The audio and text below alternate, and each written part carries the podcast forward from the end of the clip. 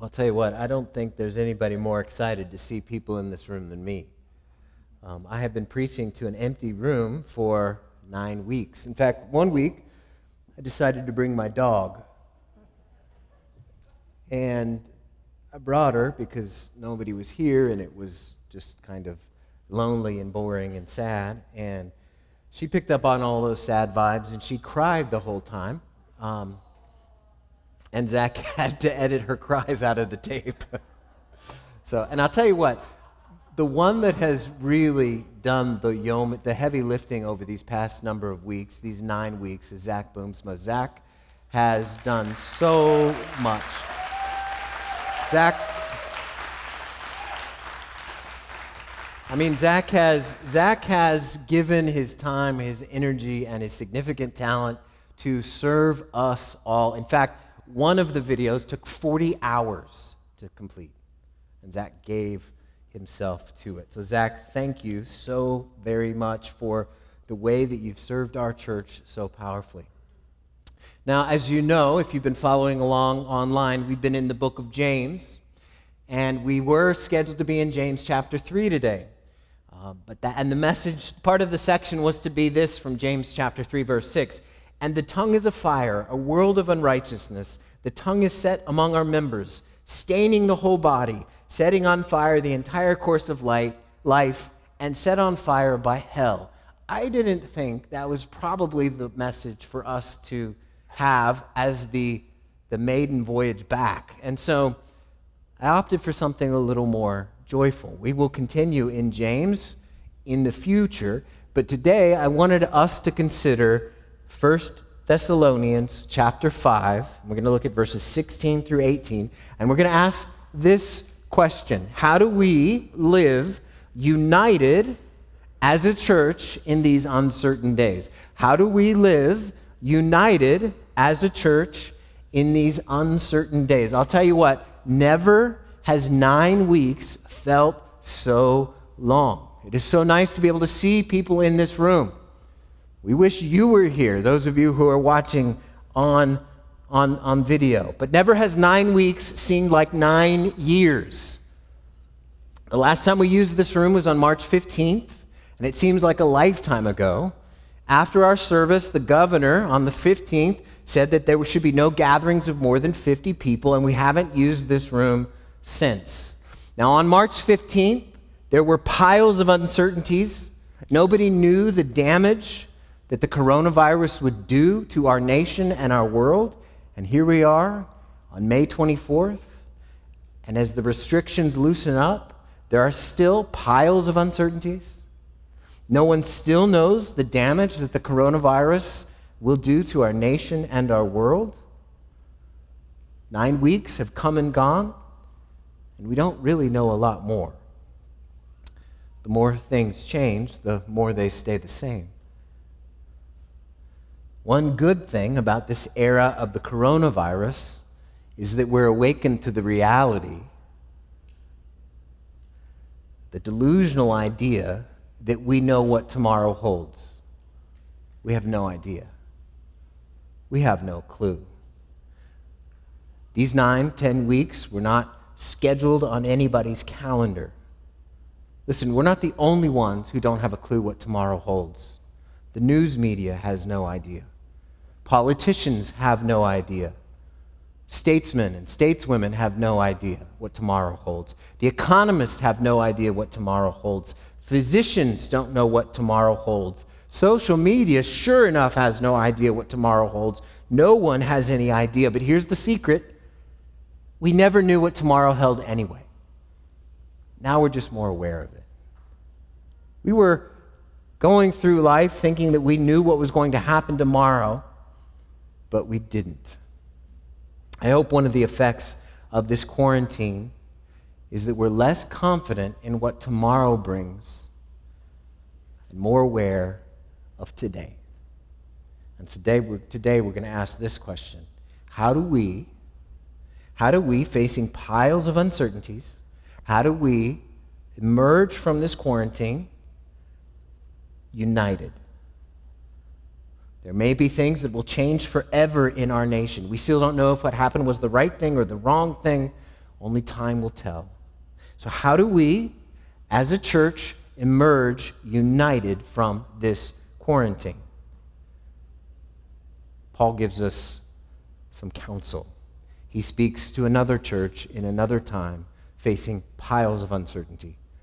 He says in 1 Thessalonians chapter 5 verses 16 through 18, he says, "Rejoice always. Pray without ceasing. Give thanks in all circumstances. For this is the will of God in Christ Jesus for you. How are we, Center Church, how are we to live in these uncertain days? We're called to live united in Christ. We are united to Christ. We are united to each other. We're called to live united in Christ. Now, what are the activities of a united church? Rejoicing, praying, being grateful. Let's pray as we look at each of those in turn. Lord, we're not all together, but you're in the midst of all of us. I'm grateful for that. Lord, you are not bound by either time, nor are you bound by space. There are no boundaries for you. And so, Lord, I pray that as we submit ourselves and open our hearts to your word, I pray that we would hear and listen. I pray that we would seek to put it into action. I pray, Lord, that in the days and weeks to come, we would be able to gather as a church again, raise our voices together again, and hear the voice, the voices echo off the walls in this room as we lift our voice on high to celebrate you. Jesus, we look forward to that day, but we're grateful for today. And in your name we pray. Amen. So, what are the activities of a united church? What are the activities of a united center church? It's rejoicing, it's praying, it's being grateful. Very clear, very easy, very simple from 1 Thessalonians chapter 5 verses 16 through 18.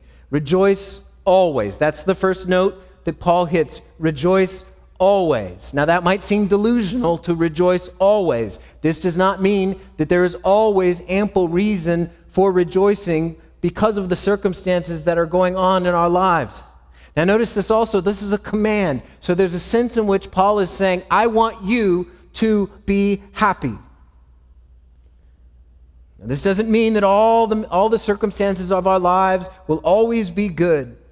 It doesn't mean that we have to pretend that bad things that happen to us are really good. No. But our joy does not depend on anything but Jesus Christ. One person says, happiness depends on happenings, joy depends on Christ. See, it's emerging from this quarantine, we recognize that our greatest treasure is Jesus. And we always have reason to rejoice.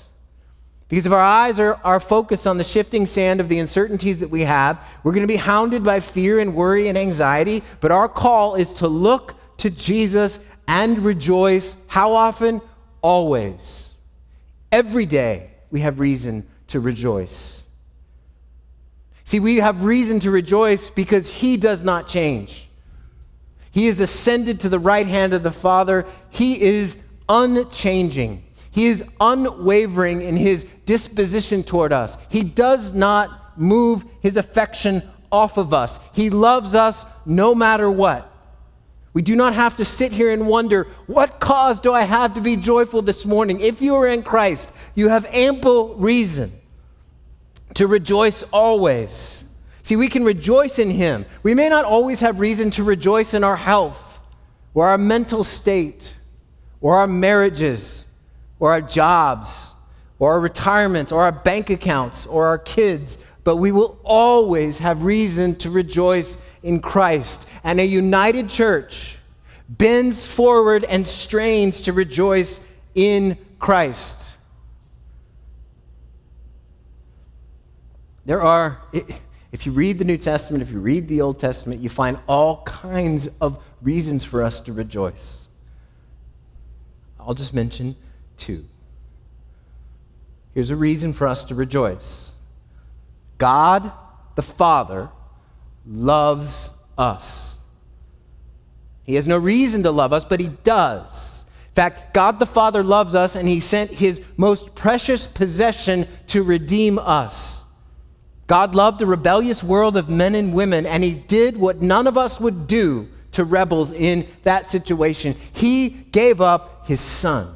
He gave up His Son not just to be away from Him for a little while, but He sent His Son to become a man, not just to die, but to become a man and die and be punished for the sins of these rebels.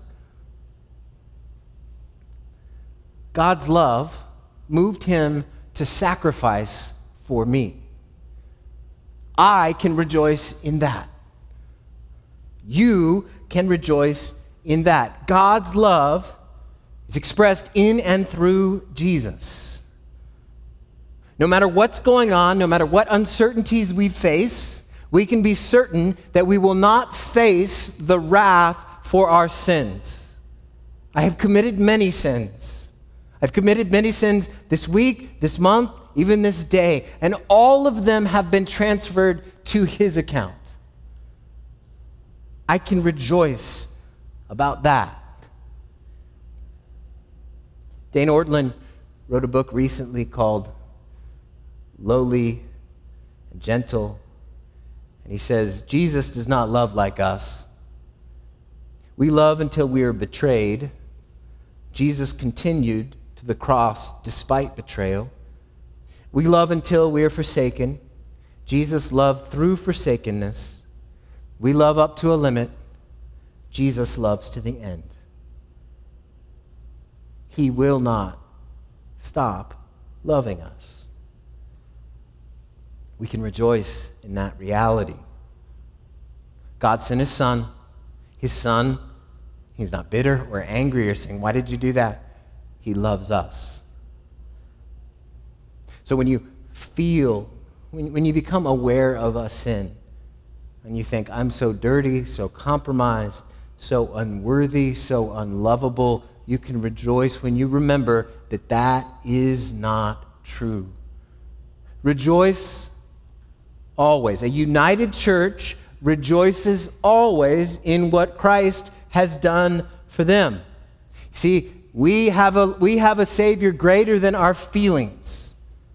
Rejoicing is the first activity of a united church in the midst of uncertainty. The second activity of a united church in the midst of uncertainty is to pray without ceasing. We can see that in verse 17. Pray without ceasing. Now, this doesn't mean that the only thing we ever do is only always praying, but it does mean that we as believers ought to have a constant conversation with the Lord. It means we should be talking to the Lord all the time, continually throughout our day.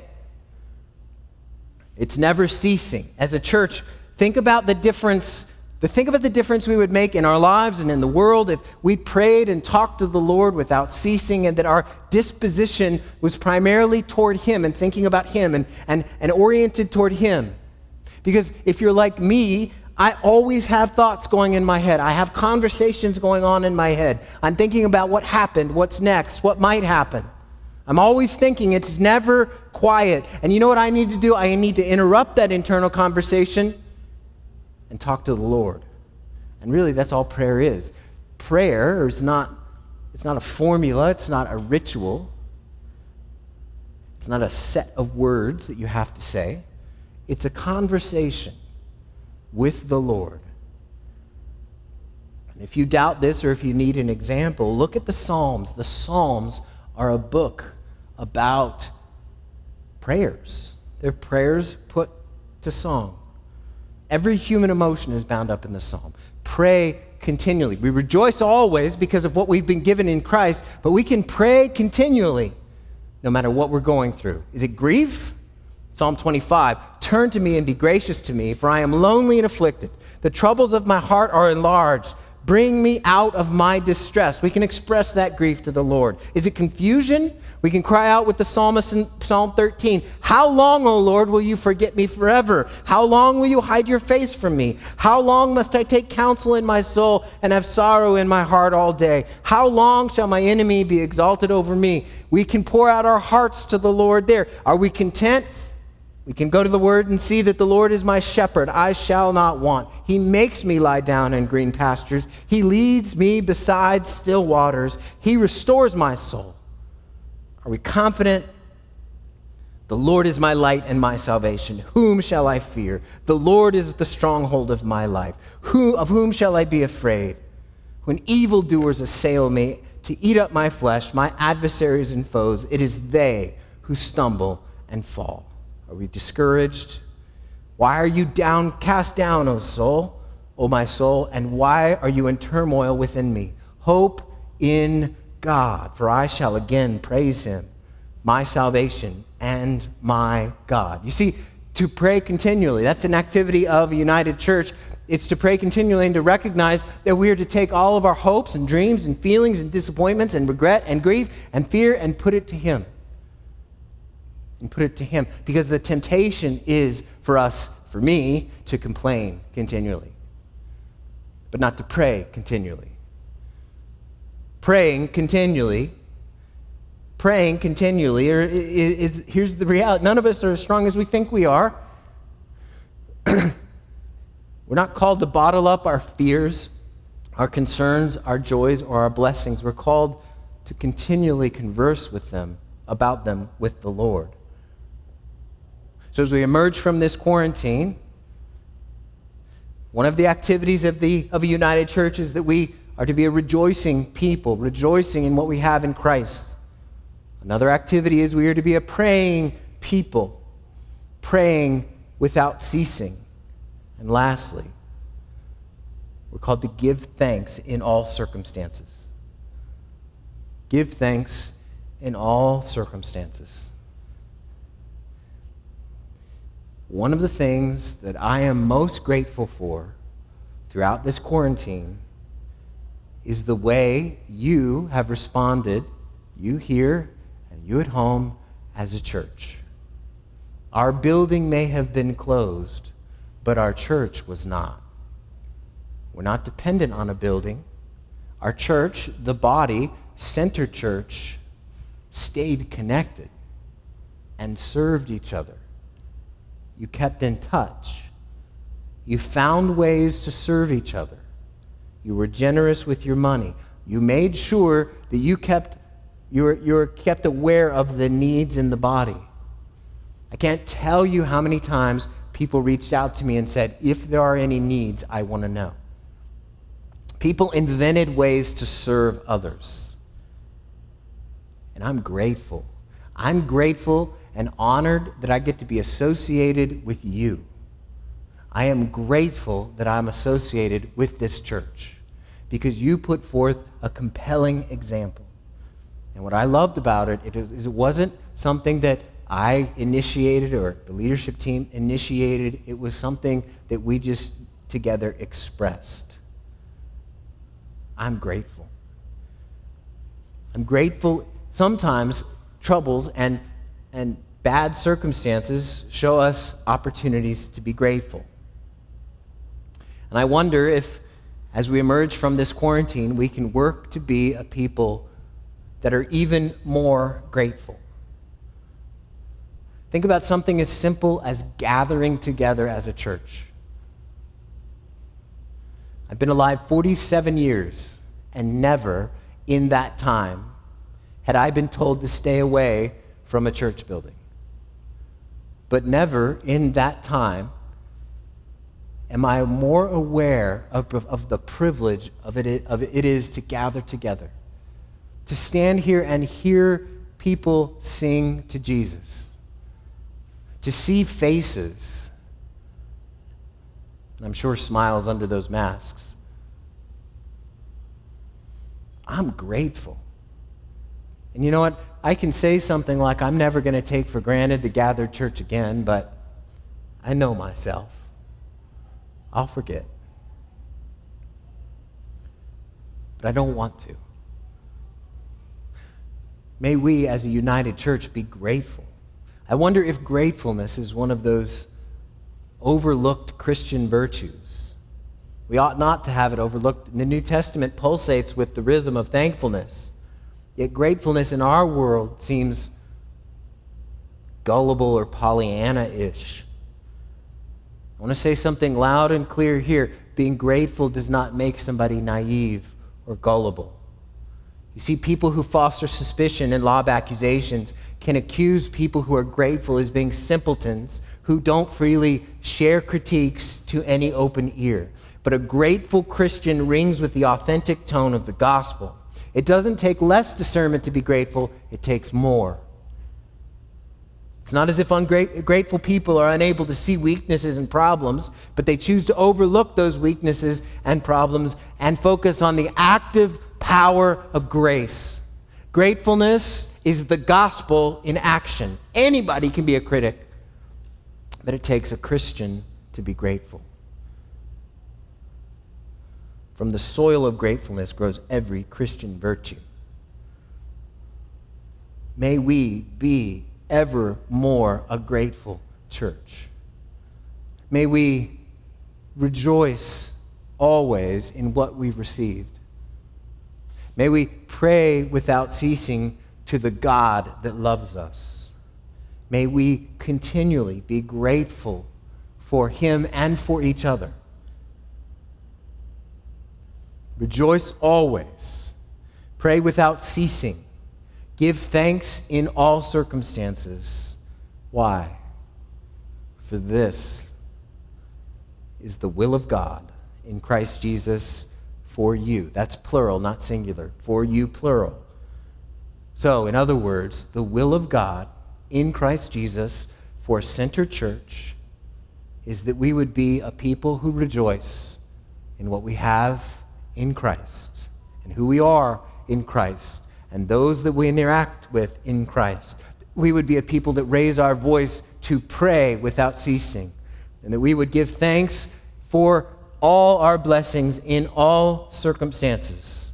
Why? Because this is God's will for us. That's not exactly what it says. What do we see? This is the will of God in Christ Jesus for you. In other words, we are united to Jesus, and because we are bound to Him, because He is ours and we are His, because each of us are in Christ, the will of God for us is to be united. Do you see what it's, it's really being united around? It's being united around our common cause, our common purpose. It's being united around Jesus and who He is. Our point of unity is not uniform opinions but Jesus Christ and Him crucified for us. All of us are going to have all kinds of different opinions about all kinds of different things. But we're not unified because we we're not united together politically. We're not united together about how the quarantine was handled. We're united together because we're in Christ. That's why we're a church. Now, uncertain days lie ahead and it may even get more uncertain as the days and weeks roll on. And may we not focus on our differences of opinions, but focus on the activities of a united church as we rejoice, as we pray, as we give thanks, being united together and united in Christ. Let's pray. Lord, I can't, you, you know this. I have thanked you so many times in private for Center Church, for the people of Center Church, Lord. I am grateful, and I pray, Lord, that you would infuse just encouragement and blessing and just, just an awareness of your presence into every member and attender of Center Church, Lord. I pray that we would be a people that emerge from this quarantine stronger than we were when we went into it. I pray that we would emerge from this quarantine more united and more connected together and more connected to you, Jesus. I pray that we would come out of this quarantine being a rejoicing, praying, grateful people, not just today or tomorrow, but for all the days that we have, that we are a church, Lord. I pray that as we fix ourselves on Jesus, that we would be united around you in heart and in attitude. And I pray that we would be united in, in, in purpose around you, Lord. I pray that what is true about the, the church in Acts, where they're all of one mind, I pray that we would be all of one mind, Lord. I pray we would be all of one mind. Pray that we would, I pray, Lord, that we would be, be people who are good at rejoicing and bad at complaining. I pray that we would be people who are good at pouring our hearts out to you and bad at withdrawing. I pray that we would be people good at expressing gratefulness for other imperfect people and bad at, at accusing. Lord, this only happens with you and your help. And so, Lord, we're grateful that we have you. And we're grateful that we can be united around you. And I pray that we would be a church that reflects you and your glory. Jesus, it's in your name and for your purpose and for your sake we pray. Amen.